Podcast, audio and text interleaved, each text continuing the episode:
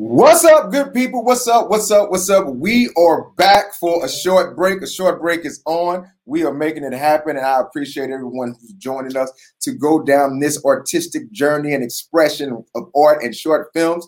But today is Sunday, and is the first official official Sunday of the NFL. And as you can see, I got my I'm repping my team. Everyone who knows me know I am a Cowboys guy. Cowboys Cowboys for life, Cowboy Nation. So I just pulled out a little swag so we all know what we're talking about right now on this good Sunday. You know, I mean, big up to all the rest of the teams, but you know, it's Cowboy Nation. So uh, without any further ado, I know uh, I have to bring up the lovely, the talented, the great Emma J. What up, Emma? Hello, everybody. Hi, Damien. How are you doing? I'm doing great on this good Cowboy Sunday. Oh wow! See, I'm far removed from the NFL world. I just go with whoever's winning at the time. Okay, that sounds right. That sounds right. You know, Cowboys is a winning franchise. That's all I'm saying. We ain't got to, you know, go back and forth about that. But you're definitely welcome to come to our nation. We'll take care of you over here. You know what? I, all nations over here. All nations over here. Nations. yes, but we can just kind of, you know, really jump right into the hot topics today because the film that we're showing today it needs all the time. Okay, so we're not gonna keep you all waiting because it is so some good stuff that y'all need. Mm-hmm. Now, the first thing that I want to talk about, y'all know I bring all the good hot topics. Uh-huh. So, Mara Akil is Netflix to produce new content. Oh, Netflix new content with Miss Miss Miss Akil, the goddess yes. And I'm excited because you, you, you, you're excited? My girlfriends and everybody is talking about all the other shows that she has um, produced and just been a part of and directed and wrote and everything. And I just, I just love her, just her personality and her being. So I'm excited that she's going to be a part of Netflix and just being an in-house person because that content, that content is about to be right. Oh, it's gonna be on and popping. I listen. You know, as a, as a, as an actor, sometimes you just want to shoot your shot. Be like, hey, you know, I want to work with you. I was I was at uh, I was in Sundance a couple years ago, chilling with a group of you know group of friends. We eating and we and we look up at the bar and and and she was up there. Mr. Kill was up there, you know, uh, chilling, you know, talking to a friend, but eating. And then the people I was with knew her. And they went all went up and talking like, "Oh, this is my shot. I am going to take it." All went up, hey, how you doing? And when we got into a conversation, we I forgot to even shoot the shot of like, hey, I want to work with you because the conversation was so fly. She her spirit is so gentle and cool and, and peaceful. It's, it's super dope. Super, super dope. She's super dope. You but know, those so. are the moments where that's that's where that relationship builds a regular conversation. And you know and you you get back in the room one day and she's like oh I remember we had the conversation at the bar you know? we talked about that exactly. That's that was hey good times you know a a networking note stay focused stay on track love it now netflix is also doing it big um, the next topic Boom. Netflix picks up John David Washington in a Zendaya film called Malcolm and Marie for $30 million. Now, this is a film that they shot during the pandemic, and everybody was like, they're shooting a movie. a secret movie that was shot during the pandemic during, I want to say, June and July. Mm-hmm. Um, it wrapped. It, it would have wrapped kind of mid July. And I'm excited for it. The fact that Netflix picked it up for thirty million dollars is is pretty dope. We have money. I can't wait to watch it. Hey, I can't wait. John David is dope. Uh, I, I can't. I can't wait to see. Was it Tenet? Uh, Tenet. Yeah, Tenet. Tenet. Mm-hmm. Tenet. Oh, I can't wait to go see that. I really want to see it in the theater, so I understand. So I'm waiting, holding out. Um, but he he he's on fire right now. So the brother is really making it happen. I appreciate him. And Zendaya, she's I mean, she is who she is. She's dope. Get us is dope. She is one of the people that like basing off of a career you want to try to have. I love her career. I love her moves. I love yeah. how her family works with her. So I'm a fan. You're a fan? I am I'm a fan. fan. I'm a fan. I am a fan. I'm a fan. We got one more thing. Um, mm-hmm. just really quick. Uh, all the fans that are going to be, you know, popping tonight, Bell and Gladys Knight will be on Verzuz tonight. Oh, listen, Verzuz tonight is going to be on and popping. I saw this meme that had me crying Gladys. Uh, crying Gladys, hilarious. Uh, oh wow! What do you say? Oh, I was going to share my story. Oh, go for it. So my story um, is with Miss Gladys Knight. Not directly, but I had a chance to be a stand-in for Kelly Rowland on American Soul, and she played Gladys Knight on that show. So that's like my connection, you know, to the Empire. to the Empire. Hey, but, hey, hey, that's a con- hey, that's a connection though. That's definitely a connection. It is. For real. You know, um, I, I don't I don't have a Patti story. I wish I did. But I, I saw this meme that said, uh, I saw this meme that said, I will not be calling my aunties to help set them up as tech with tech support. They would not be ruining my night with Patti LaBelle and Gladys. Listen, you gotta That's help hilarious. and depend. You gotta help your grandmas. You gotta help your grandmas and your aunties. Listen, you gotta, but you gotta, that was one of the hot topics that I had for for um for today, y'all. Wow, we appreciate you. Look, well, look, look. Without any further ado, let's bring up the man of the hour, the uh, talented writer, director, producer. I know this. I know this brother from New York, the New York streets. His uh, he always had a film at, at, at, Urban World and all the festivals that was making it happen. He, he's he, I think he just celebrated a anniversary for his feature of Amour Infinity. Let, let you know, let's just bring him up, let him talk about it real quick. What's up, brother? What's going on, Jared? What's up, family? How you? Welcome to a short break. Yeah, thank you. Okay, for having me. Back. You back, you back, you back, Jerry. All right, uh, Emma. Yes, well, I'm I'm excited. We're welcome to a short break. We're going to start with just some interesting questions here on a short break. We want our viewers to kind of figure out, you know, what was your beginning stages when you started? Because right now you are, you know, doing amazing in your career and you have an anniversary actually happening right now this year. And what was the anniversary for? I'm sorry to cut in. What was it? What, what were you? What was the anniversary for? Um, it's officially my 20th year anniversary as a filmmaker, and on my debut film, Amour Infinity. Amour Infinity. Get that man a round of applause. All the people in the comments, get that man a round of applause. We got people chiming in. The Saints are winning. Oh Jesus! Nice. like, yeah.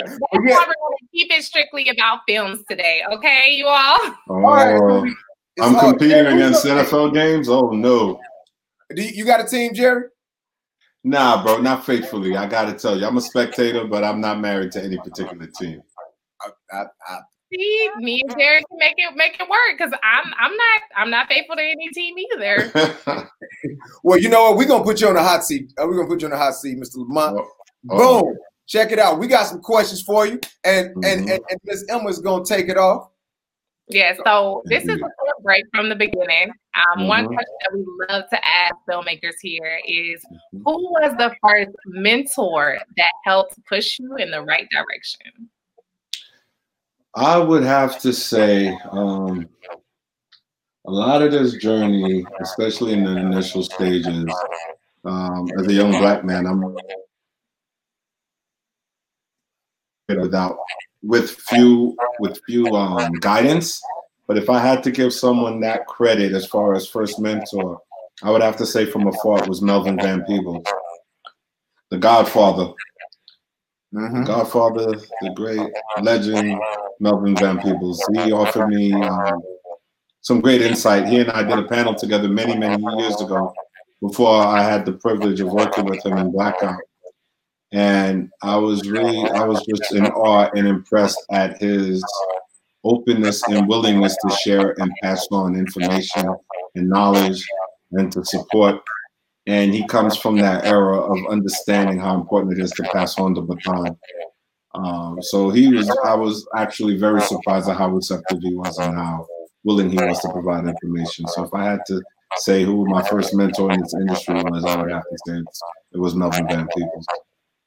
You, you know what you know what Jerry it's so interesting that you speak about uh, mentors from afar because mm-hmm. I don't uh, you know um, as you know we advance in this game and mm-hmm. things you know certain accomplishments happen you don't realize how much of a mentor you are to someone from right. afar. Amen. You know? Like because I I, I, mm-hmm. I always knew you moving around New York City doing making movies that I was like, oh wow, this is dope. And this is before I even got into directing. I was like, yo, wow. Jerry, doing that? Oh, all right, brother. And then Urban World, and I see you in different in different places. And I'm like, and then Blackout hit. I remember when Blackout came out. I was mm-hmm.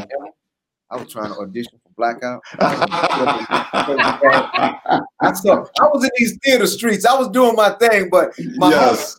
Ephraim was up in there. Jas was up in there. Yeah, bro. Robbie, no, no, no, no. Jas wasn't there, but this is no, that's the Tombs. Wait a minute. Jas is in the Tombs, and he was in the Amour Infinity. So Jas He's in Amour Infinity. Exactly. But yeah, yeah, Zoe, Zoe, Zoe Saldana, Jamie Hector, Michael Jamie B. Jordan. Jeffrey Wright was in there too, right? Yes, sir. Yes, sir. Yeah. Oh, listen, that was a hot ticket. That was a hot ticket. That's what's up, bro. Thank you for that. Oh yeah, yeah. brother, for sure, for mm-hmm. sure, man. But again, I was saying that's inspirational from afar. You know, yes, yes. I, I, I, include everything in my New York time that helped push me through and help and that helped uh, shape me. And I'm and I know running those streets and seeing the independent grind is was mm-hmm. one thing. Like I know I can get it done by by observation of brothers who was getting it done like yourself that was knocking mm-hmm. down. Yes, sir. I thank you, man. I appreciate that. Uh, for sure. We're gonna get we're gonna take one more, brother. Um, mm-hmm. here we go. I take this one. Mm-hmm. How did you feel mm-hmm. wrapping the first project you ever directed? Oh my goodness. Um, that would be a more infinity. I was um, kind of felt, I guess, in a way how I felt after just wrapping up my series. I just wrapped up my first TV show, um, Terror Lake Drive, and I would have to say grueling, exhausted, um, kind of in that place of, you know, as they say, the the film, the story is made in the editing room, as I'm sure as a filmmaker you've often heard and have experienced firsthand. So it's like, okay, it's in the can. That's probably the most grueling, most taxing, most physical aspect of filmmaking. And there is a sense of relief that you have something. You have something tangible that you can at least now start putting together to put a story in place and um, you know bring it to realization but um, I would have to say when I wrap the Amour Infinity, I, you know, it's a sense of sense of closure, sense of accomplishment, a sense of myriad of different emotions. You know. Wow. Shout out to Ben Wolf too. Man. Look, it looked great. Tammy Raw of Deborah Tate. Shout out to all the producers, everybody that put into this Vernon Wooten. Is it Wooten? Wooten, burn the tombs. Uh, un- unmute yourself, my brother. All right, unmute yourself, Jerry. All right. There we go. Hey, I want y'all to realize what we what we guy usually don't do this, but we got to give this legend one more. I got to give him his props because, again, I don't know if everybody knows who this brother. I mean, this his name should be household, but I gotta get his man his I gotta get his man his just due when we have the option. We over here we love to give the roses when we can smell them. Uh, as much Deshaun did a great yes, job, sir. but hold on. Let's pause this on this brother right here for one quick second. The brother Arthur French is a New York theater yes. luminary. He is a he is a independent theater, yes, not even I'm sorry, independent well, independent theater and independent film. He is a savant. The brother, you, you if you get the pleasure to work with him, do it. If you could, I mean, if you had a chance to work with him, it's just amazing. Shout out to Arthur French. Amen. Let's get it, brothers. Jerry, this is great, man. Jas, did your thing. Yeah, Thank all you, brother. brothers. So you, I'm going to uh, Cassie Casey DeVoe. Shout out to Casey. Mm-hmm. Shout out to Casey. Yeah, she did yeah, a great job, yeah, phenomenal yeah, job with this. All right, we're going to get to this. I'm going to speak, speak about a short break real quick. No, matter of fact, no, I'm not. Emma, this is your thing. You tell let let these let the folks know what's about to happen as I get this started over. Boom. There we go. Hey everybody, welcome, welcome you all. Woo! So it's so much happening in my mind and my heart right now. But finished watching um, a short film called The Tombs and this is the moment where we're going to replay the film, but we're going to have it on mute. And we're going to talk to the writer, director, and producer, Jerry LaMothe. And we're going to just ask questions. We're going to talk about it. And this is the moment of a short break where you have an intersectionality of the creators as well as the audience. So ask your questions. Let us know where you're tuning in from. Anything that you want to ask, anything about the film, production from the start to the finish. Let's get to it. Let's get, get to it. Let's get to it. And we are at the beginning of a short break. Sleep Study Entertainment. Hey, man, so Jerry, I got a quick question. Yes, sir. And all and also, like Emma said, my good people, let's all, you know, if, if you have any questions, comments, anything you would like to say, just put them in in your, in your Facebook comments or your YouTube comments on the show. They'll pop right up. We can ask any statements, anything you would like to say. Definitely go get right to it. I, I off the off the what was your inspiration for um for making this film and also this particular shot because we also like to use this short break time as, oh, nice. like a DVD commentary to talk about that. and all those beautiful things. Yeah. So how did what what was the what was your thought in opening like this slow fading black from yes. black? Go ahead, tell uh, me. Several things. For one, I wanted it to be the initiation of what will be almost a signature of mine. Mm. Um, it's almost like going in from darkness into light or coming out of darkness into a person's space, coming right into a person's world in their realm of what's happening. And I, for, for whatever reason, I always envisioned the tomb starting that way. I just thought it would kind of be an attention grabber and kind of just grasp your attention. And as you mentioned, it's a very slow process. Um, so sorry for the shower in the background, man. I needed some lighting here. It's getting dark. Hey, you know, I didn't even recognize that. yeah, bro.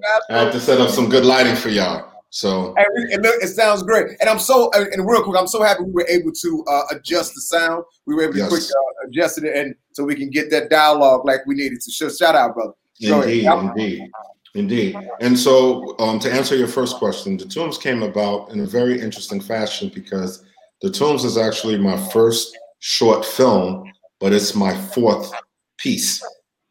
Mm. Um, so we shot it in 2011 at a time where, for me, me and my colleagues wanted to. It had since been maybe four years since we did Blackout.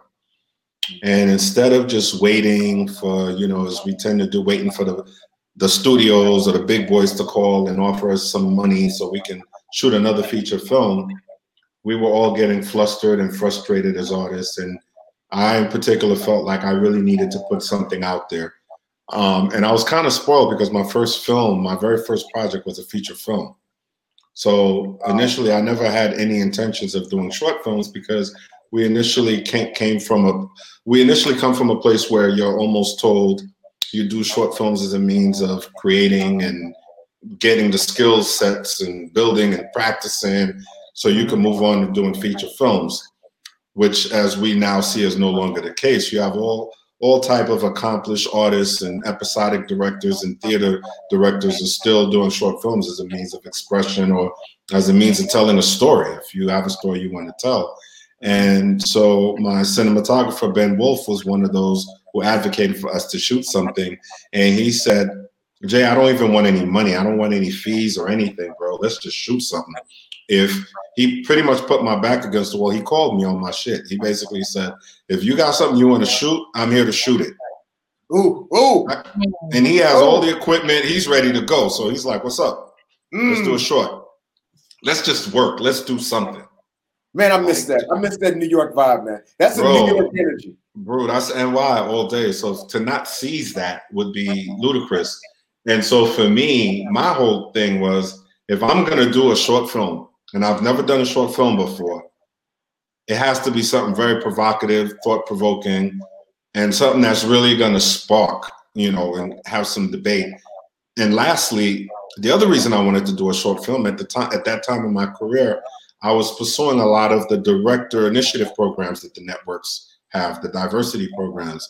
And as ironic as this may sound, you almost have a better shot at getting in that by presenting a short film versus a feature film. 100%. Oh, okay. You know, um, and one of the reasons for that is supposedly, they want to see your ability to tell a story within a short within a certain short time frame. So if you're doing 30 minute episodic or one hour, they want to see if you can tell a story within that time frame. Um, so That's a, hey, hey, hey, hey, good people. I'm sorry to interrupt you, but hey, this is some inside knowledge that you're only going to get on a short break. Word up. See how raw this knowledge is. I just got that. yeah, it's real. It's real. It's you know? real. I didn't. You think about the the you put the, the the logic behind it. If if you want to, they want to fast track you into the television program. You got to know how to tell us. They got to know and feel comfortable that you can tell a story in a short period of time. Absolutely. So back to you saying, go right here, Buzzy. Uh huh. Right yes, on. sir. Yes, sir. So you know, you had the HBO program, the Sony program, the ABC directing program, and you know, I was pursuing all of that. So I was like, all right, I'm gonna let me give them a banger. Let me do something that I could shoot within a short time frame. And for me, you know, especially as a black man, one of the things that I've always been um, uh, compelled to tell a story about was, you know, the injustice, the red tape, the bureaucracy, the politics of the industrialized prison system. And so I thought that would make for a great story. Um, you know, I've been through that process. I've been through the tombs, and you know, it, it's just a really, it's a traumatic experience for someone to, you know, to encounter. And I thought it would make for a great story. And so one of the things I wanted to do was kind of like almost in the vein of 12 Angry Men, mm-hmm. but instead black men in prison. I wanted to just tell this compelling on this compelling story with a compelling ensemble telling their individual stories and how it intercrosses. And I wanted it to almost have the feel or the essence of a play, almost like mm-hmm. this could just as easily be a play. And, yeah, um, very much so. I see. It's very, it's very uh, uh, theatrical, uh, mm-hmm. very, very dramatized, mm-hmm. and I and I got to give it to you with the writing because Thank these you, are monologues. These are monologues.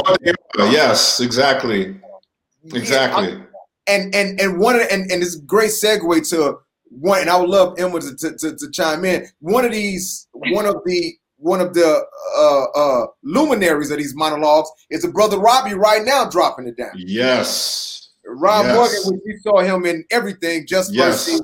You see yes. Rob in all the whole Marvel universe. Yes. This is this is why he's there. What you say? yeah, he's, he's a beast. He's a beast. He's a beast right, him? I love Rob. Yes, Rob is a beast indeed. It was truly a pleasure to be able to to work with him at this stage of his career. It's, it's, just to see what's become of his career is really it's inspiring, man. You know, it's amazing and very deserving. He's About exactly where he should be. About the writing, um, when you all said it was a play, when I was watching, I was like, I love their timing and like they're coming off of each other.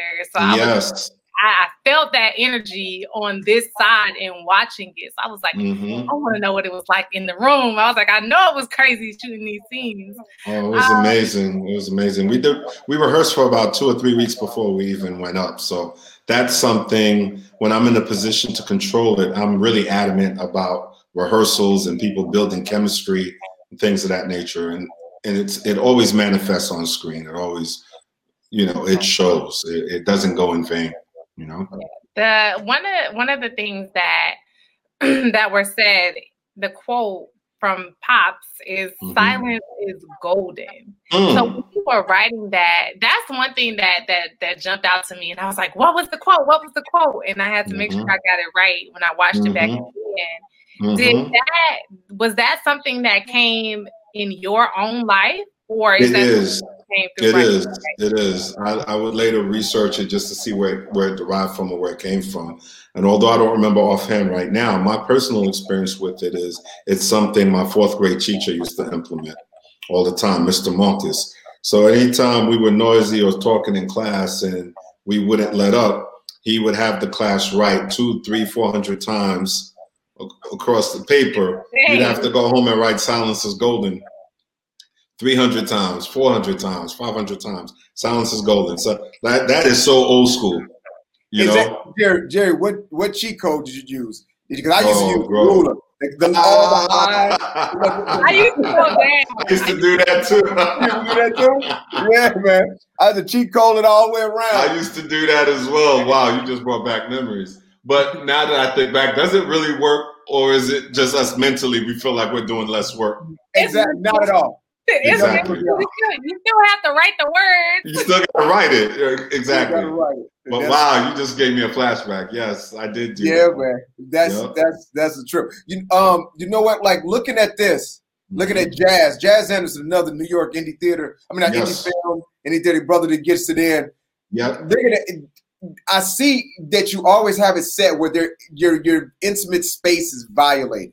Mm-hmm. There's someone mm-hmm. always in your space was that that that was that was intentional as a through line in this? Definitely intentional. Um, mm-hmm. Definitely intentional. Definitely the vibe and the energy that you feel when incarcerated. It's just everything is just so so squeezed in, and and I wanted I wanted to create almost a claustrophobic kind of energy and vibe with a lot of these sequences and these scenes just to give people a sense of what was going on. And even when you look at this shot right here, you kind of just see you can see you see black men on benches you see black men in the backdrop against the wall. I just wanted to create that essence almost basically like slavery. It's just a sea just an ocean a sea of black men just just lost just entrapped and incarcerated you know and when I was watching it, literally, I was like, "Oh, these close-up shots are it." I was like, "I'm feeling it. I feel it," and I was like, mm-hmm. "That's how that's how jail is." It's, it's yeah, like, exactly. You don't, have, you don't, have, from what I from what I've seen or heard. It's like you don't have. she, was, she made it a point to say, you know, from what I heard. What I heard. That's what I heard everywhere you know, it's right there. So I really did feel that. Um, and even in the scene that we were just watching, for a moment, I was like, wait, is this is this a fake moment? Because I, I, was like, I feel like it's fake, but then I was like, let me just keep watching. Very surreal, yeah. He realized it was, and one of the the first things that I wrote down, he even uh, it was said even at the top of it in terms of your mental stability.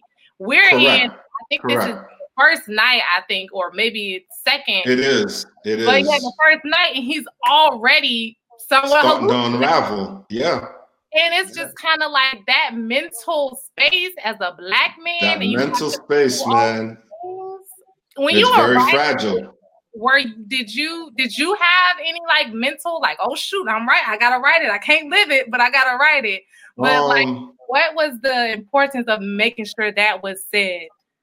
Uh, from my own personal experience, you know, being going through the system for 24 hours, 48 hours, and how you find yourself saying, wow, you know, you have brothers out here who've done 5, 10, 15, 20 years, sometimes for crimes they didn't even commit. You got to add to that too. To do time is one thing, but to do, imagine do, serving time for something you really and genuinely, you know, you stand accused of, but that you really didn't commit to start to unravel within 24 hours because none of this is normal. So there's nothing wrong. There's no shame in being uncomfortable in that state because that's not it's not for human consumption. It's not yeah. natural. Um, and so I wanted to explore that. I wanted to show that, and I wanted to also show the fascination of other black men, such as Jas Anderson's character, who have become so um, desensitized and so accustomed to incarceration that they don't even they no longer even feel the effects of it. You know, it's like they can just do that time. They could just do that bit like it's nothing. You know, it becomes this like normalcy. It's like, oh, you you ain't been to jail. I was I was there. Right, right, right. I was there when I was 13, 15. It's just kind of like nothing, you know, and like Nashawn's character points to, there's nothing glamorous about this. Like, don't get it twisted. This, this this, this is not a, a badge of honor like it often is for us in the hood, you know. I, I, I listen. I, I subscribe to what you're saying 100. percent mm-hmm. um, First thing, while I was in New York, I was been. I, I, had the pleasure of not being able, not having to go to the tombs. That's a blessing. It, it was several. I, it was several chances in New York when stop and frisk was on and popping. That's right. I could, I could have been to the tombs because I, I clearly don't have the mouth to mm-hmm. just be, mm-hmm. you know, compliant. right? Mm-hmm, so mm-hmm, I've had mm-hmm. debates, arguments with cops who just stopped and frisked me in New York, and I could have easily been in the tomb. Now yeah. I know I never wanted to go. I'm mm-hmm. sorry I didn't make it because in St. Louis, it's the tombs here in New York, but in St. Mm-hmm. Louis, it's called Central. Gotcha. And, and, Central is home of the brave. Now I've wow. on several different charges, several different times, and several different charges actually. Mm-hmm, um, let, me, let, me, tell y'all what um, predatory policing looks like. Yeah, I was, I was born I was, like from St. Louis. We in St. Louis, there's Jennings and there's Ferguson, there's Hazelwood, there's all little municipalities due to white flight that they mm-hmm. want to mm-hmm. leave the city and get to the county and, move, mm-hmm. and pull their economic dollars out and just leave us you know, fight for ourselves in our bad schools. Yeah, like yeah, of course. But the way that the, the city of those small municipalities kept their money going mm-hmm. was was targeting black people and mm. getting you know these small little fines for you to get a warrant for they can get more money money out of you through slave labor and then also whatever money you can come out and that's how they funded their police departments so yep. they, they, so yep. that's how and it was and, and what i'm saying is not just me talking off you know st louis you know lore and stuff that we know about the, the mm-hmm. doj after mike brown went into those exact same municipalities and that same cop was fired from Jennings, which was the worst one, and he ended up at Ferguson, and then he ended up shooting Mike Brown. Wow. So he was fired from what I consider the worst police department at the time. And if you were fired for being excessive from there, right? So imagine this other one that just lets you know, you know what I'm saying, what you're dealing with. Wow. So wow. Have to be in and out of having to be in and out when I was because I was, you know, getting driving tickets. There's all this was driving ticket you know, one, you know, resisting police, you know, that type of one, the one that got thrown out of, you know, attack, you know, it was, it yeah. talk about.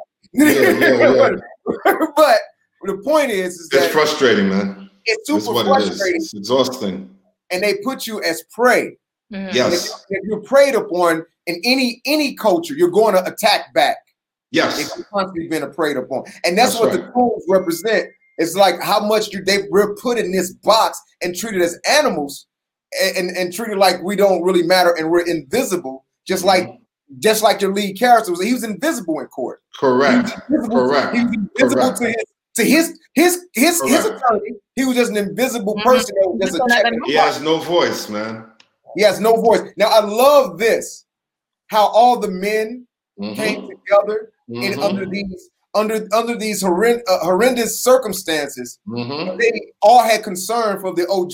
Could you was could you talk about something? Talk about that and why that's in there? Oh yeah, that's based on a real experience that I encountered during my my stay in the tombs, and there was an older gentleman in there, and you know, in the midst of the transferring and you know, kind of like the what, what's that called again with the dancing chairs, so to speak, yeah, moving yeah. us moving us you know, out. moving us out of in, yeah. in and out of different cells. He and I encountered each other on several occasions, and I found it really intriguing that I had a perception of who this man is and was because he just had a very almost a regal presence about him. And there came a point in which he was on the phone and everyone starts to share their stories about why they're there. And I remember him having a conversation with his daughter, and basically this was many many moons ago so it's kind of you know scarce in my mind. But basically he was in there for manslaughter. And they were saying that maybe eight nine years prior he had committed a hit and run and took off. And the day he uh, he was in the tombs he was double parked outside of a chinese restaurant. And he came out while the officer was writing him a ticket. And he told the officer, he asked the officer, okay, I'll just take the ticket and go. And he, um, the officer said, no, um, let me see your license. And he ran his stuff up and locked him up. And now this man was in prison looking at a manslaughter charge. And I remember thinking to myself, if I knew I had a stormy past, and I may or may not have committed manslaughter years ago, and I'm coming out of a bodega or a Chinese restaurant, and I Bro. see a police officer write me a ticket. Oh, let words. that let that cat write that ticket, bro. Lay in the cut. Wait till the cop leaves. Yeah. because these cops in New York, yeah, talking about, oh, thank you, officer, I'll just take that ticket. No.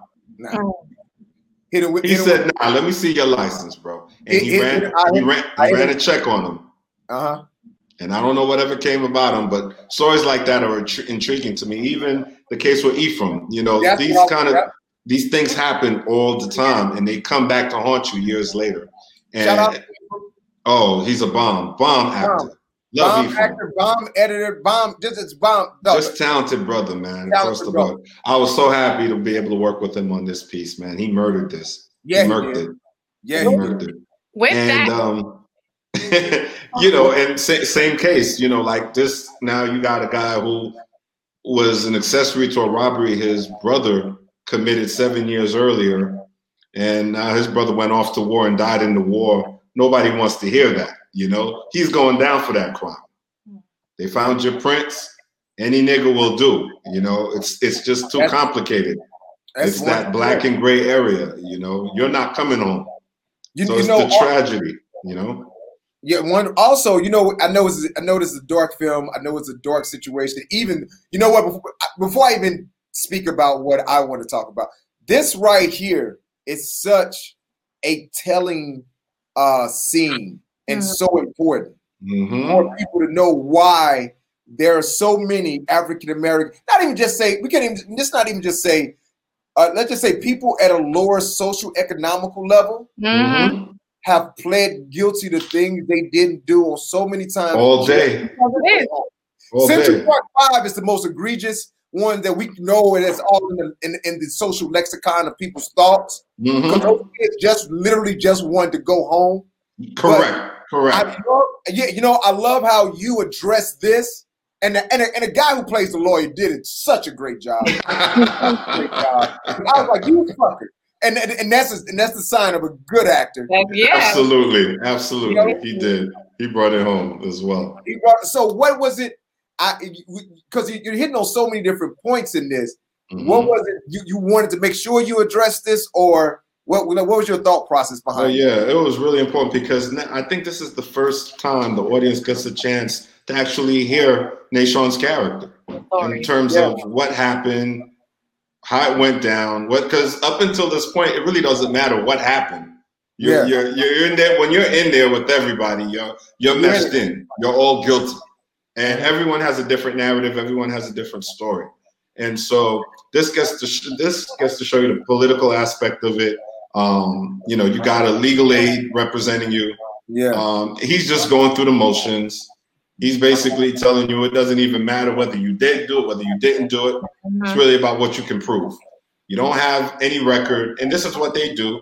He encourages him to plead guilty just mm-hmm. for the sake of being able to move on.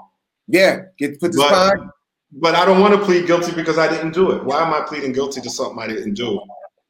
100. And here's, you know what? Uh, here, here's a, a, whole nother situation after that, and that's yeah, because now that's on my that's on my record. Mm-hmm. He's exactly. looking at it from the perspective of, oh, it's no big deal. It's a minor charge. It's not a felony. And and like you pointed out, you know, this is a social social economic issue because now how many people have pled guilty for the pur- for the sole purposes of being able to go home? Go home. You know, it's so easy for people to say, well, if if you didn't do it, why'd you plead guilty? It's so much. It's so much more complicated than that. Like that. Yeah. But you got for, for you to be able to say that, you got to be at a point of privilege, though, too, buddy. Correct. Correct. correct. Because everyone who doesn't have that privilege understands. Understands that. Mm-hmm. It, it, it's right? weighing the pro and cons. I want to come home. I want to come home to my family.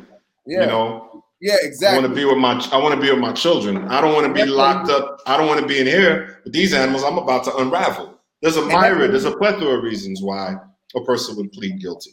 Yeah. And if there wasn't, the system wouldn't be set up the way it is. It's set up that way because it knows the vast majority of people do plead guilty. Yep. We got we got we got some comments from Facebook. Uh Mia Weeks, who is an attorney, says this happens daily. Clients plead every day just to go home to go home. And then she says it hurts every time it happens and seeing it like his yeah. Thank you, thank you, Emma.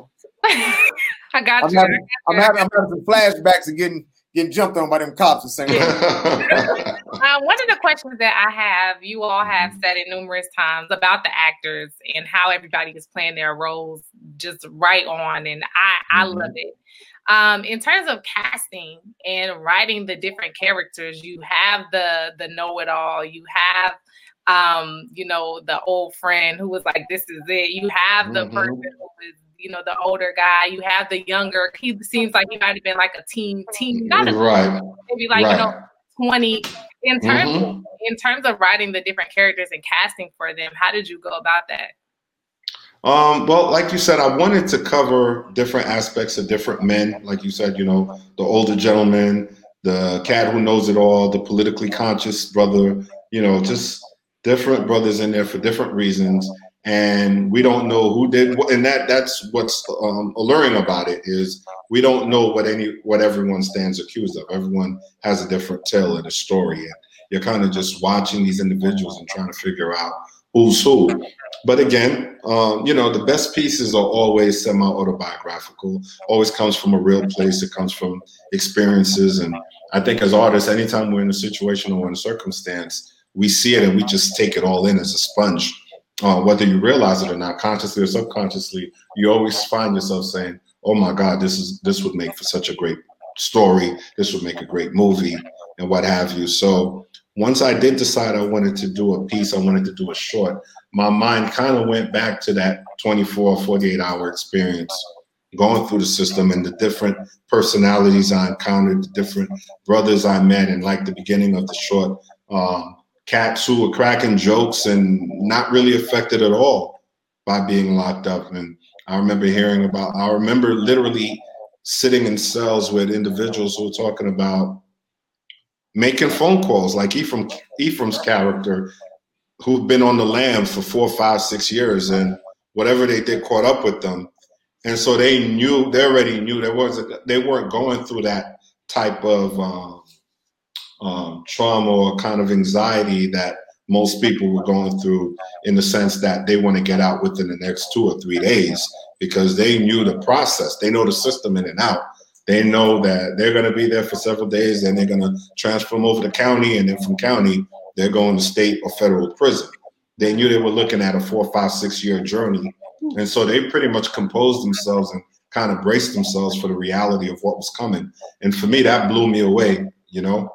Mm. It's kind of like Ohene's character in the very, very beginning. It's brief, but it's really um, poignant in the sense that wow, this dude, he's laughing, he's cracking jokes, he's chilling, and you know, there, there's there's a certain level of mental illness that comes with that also as well, which is yeah. a whole other story and a whole other, kind, whole other to point at, you know.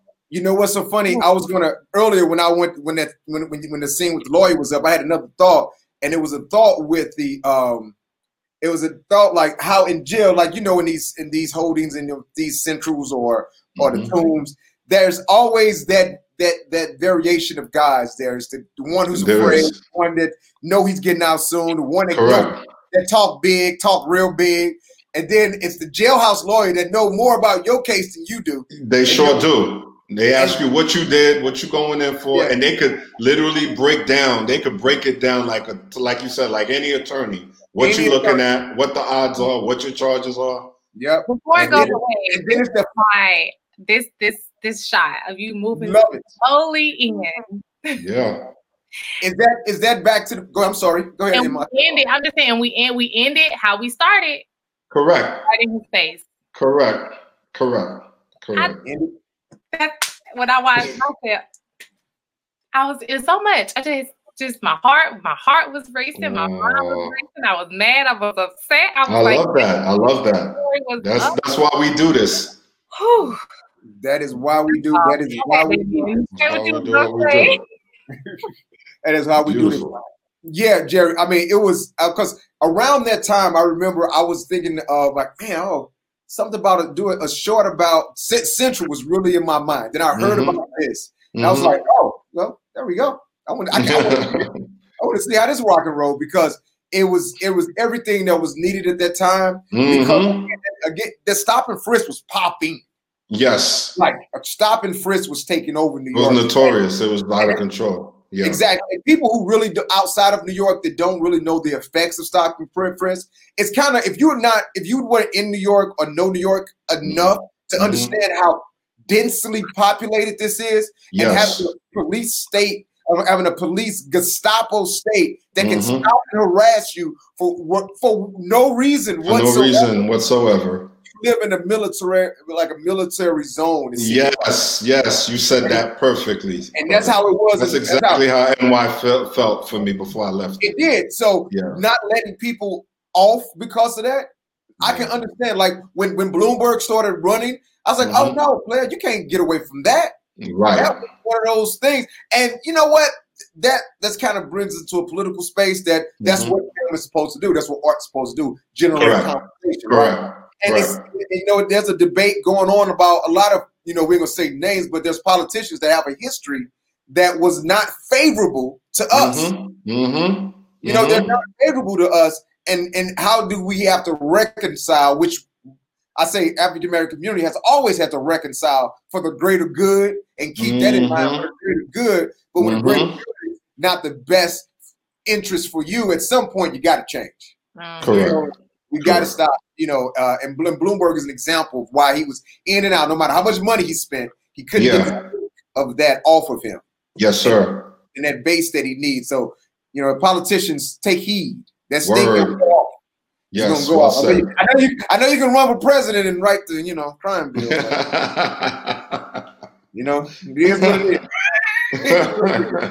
Let's see. Brother, we you have officially completed your short break. Once your film ended again, that was it. So give this man a hand. Give this man a hand. Hand to the cast, the crew, the producers, everybody, man. Yes, but this is what we're going to do. If you will give a solo on you, just give an outro and talk to your people, or and let the, let us know what you got coming up, what's I happening, sure will. find you, and anything you would like to say, brother. Go right ahead. I sure will, man. Thank you, man. Well, I just want to thank everyone for supporting, tuning in, and watching it, and supporting my whole career, and my whole trajectory through this whole journey, man. It's been amazing. It's beautiful, and God bless. It's just it's just beginning.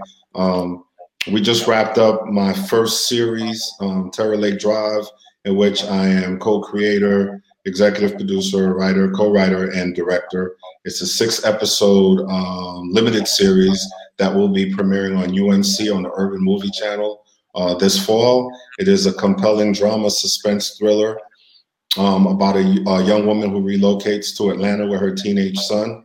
Mm. And um, basically, it's very elusive, very ominous um, suspenseful mystery. I don't want to give too much away. I will just say it's um, it's, an extremely compelling piece. I'm extremely proud of it. It stars um, Shannon Kane, Lamar Rucker, Malik Yoba, um, and a phenomenal talent young brother named Daniel T. Hainsley. Remember that I said it here first. Um, this brother's 16 years old, man, and he got next. I promise you. Um, I've been blessed to work with a lot of um, really great young talent on the cusp of uh, their stardom and their much deserved breakthroughs. And this young man's breakthrough is coming. I was really fortunate to get a chance to work with him right before that moment. So um, get ready. It's going to be something special. Terror Lake Drive premieres this fall. Beautiful, brother. And where could people find you or follow you? I'm on IG. What's my handle? It's um, at the T H E E J LaMothe. I'm seldom on Facebook these days. I'll be honest, but I'm on Facebook. Yeah. But um, IG is the primary place where you could definitely find me. Great, brother. We appreciate mm-hmm. you over here. The short break. We're gonna let you chill and get back to your beautiful New York, your, your Sunday, your Sunday in the ATL NY Fly. And this was a pleasure, man. I appreciate you guys, man. I had fun. Thank you. Yes, thank, thank you for being here. Yeah, your film impacted me. Just this conversation. I'm taking notes and taking every single thing. I'm like, okay, I got to do this. I need to take this. I love it. I love it. I definitely want to say thank you so much for giving your time and your, your energy here. Well, well, this was fun. Um, I don't have any other shorts, but I'd love to be on your show again any oh, other time. Feel free to invite me. I'd love to come on. This we got a few things. We put, and listen, Jerry, we got so much popping. Someone of your expertise and your trade and, and, and your intellect is always a place for us to have a conversation with you, brother. Now, respect, sir. Respect. Thank I you. email you to book you on something. I'm gonna be like, hey, are you free? Uh, uh, hey, Jerry, you can call me, you can call me on it for real. I put it out there and I meant it. So thank you. Appreciate you. Emma's so dope. She's always she, we just we were a sponsor, but it was her party. She pushed uh a HBCU college uh uh, uh, uh college virtual drive fair virtual college fair HBCU mm-hmm. virtual college fair. She was and she made it happen. So she's always pushing great energy and great vibes. I love everyone. that. I love yeah. that we make it happen over here 4910, man. Appreciate you, brother. Appreciate you guys too, man. God bless you guys. Enjoy the rest of your day, man. You as well, my brother. Please. All right, y'all. God bless. Peace. Emma, we had a great time, right? Damien, this is so good. It was good. It was it made me mad, but it was good because of the mm-hmm. movie. Like I'm watching it. Just I'm I was literally the first time around watching it. I was like, Emma, it's okay. Don't get mad. Don't get mad. Don't get mad yeah. These feelings because it makes you mad, it makes you upset. But I'm so glad that that that that Jerry was able to say, you know what, this happened, but let me use this experience to make a film and to have this impact because wow, it's it's amazing just to see all the people who were in it and what they're doing now. Mm-hmm. yeah, it's beautiful. It's and that's what and you know what, Emma, and I, I, we can end it on this too. That's what a short break is about. You know, we uh, um, show the journey. And That's like we spoke about earlier, and he was saying it. I wanted to pop in our our, our, our phrase, but because he was already saying it. But every short film has a long story, mm-hmm. you know, uh, and you see the journey in which that he's a feature director. He started off in features, he, and then he's like he he had a story that he wanted to tell. In between time, and had the resources to do it and made it happen. And look what came out, came out of, and the information that he tells about these about the the programs, the director programs, and things like that. These things like that are, are, are invaluable, and we appreciate them. So we did it again. There's one more, Emma. And to all my good people, we're gonna we're gonna take next week off from a short break because we're going we have a lot of things coming out from 4910. So next week, a lot, right? So next week we're going to take off and take uh, uh, focus on a couple other things, and then also we need to heal. We've been going pretty consistent. Um, we're gonna breathe, and we just had the college fair yesterday. We're gonna breathe a little bit, and then we're gonna come back with a super special episode. You're gonna love it. Uh, we can't wait to talk to you again. We take a break next week, but we enjoy uh, enjoy a short break, and then also you can catch us also on Facebook, YouTube, and where else, Emma? And Spotify, y'all. We are officially um, a podcast. We take our audio and we put it in the podcast version. So if for some reason you missed us on the live, or if you want to rewatch all the good gems, you're gonna hear um, the conversation portion of a of a short break. So make sure y'all catch us out, catch us. And it is a short break on Spotify. So you can also uh, check it out on Anchor as well. Beautiful, beautiful. Well, from 4910, from Damien and Emma. I will check you later. Peace, good people. Bye.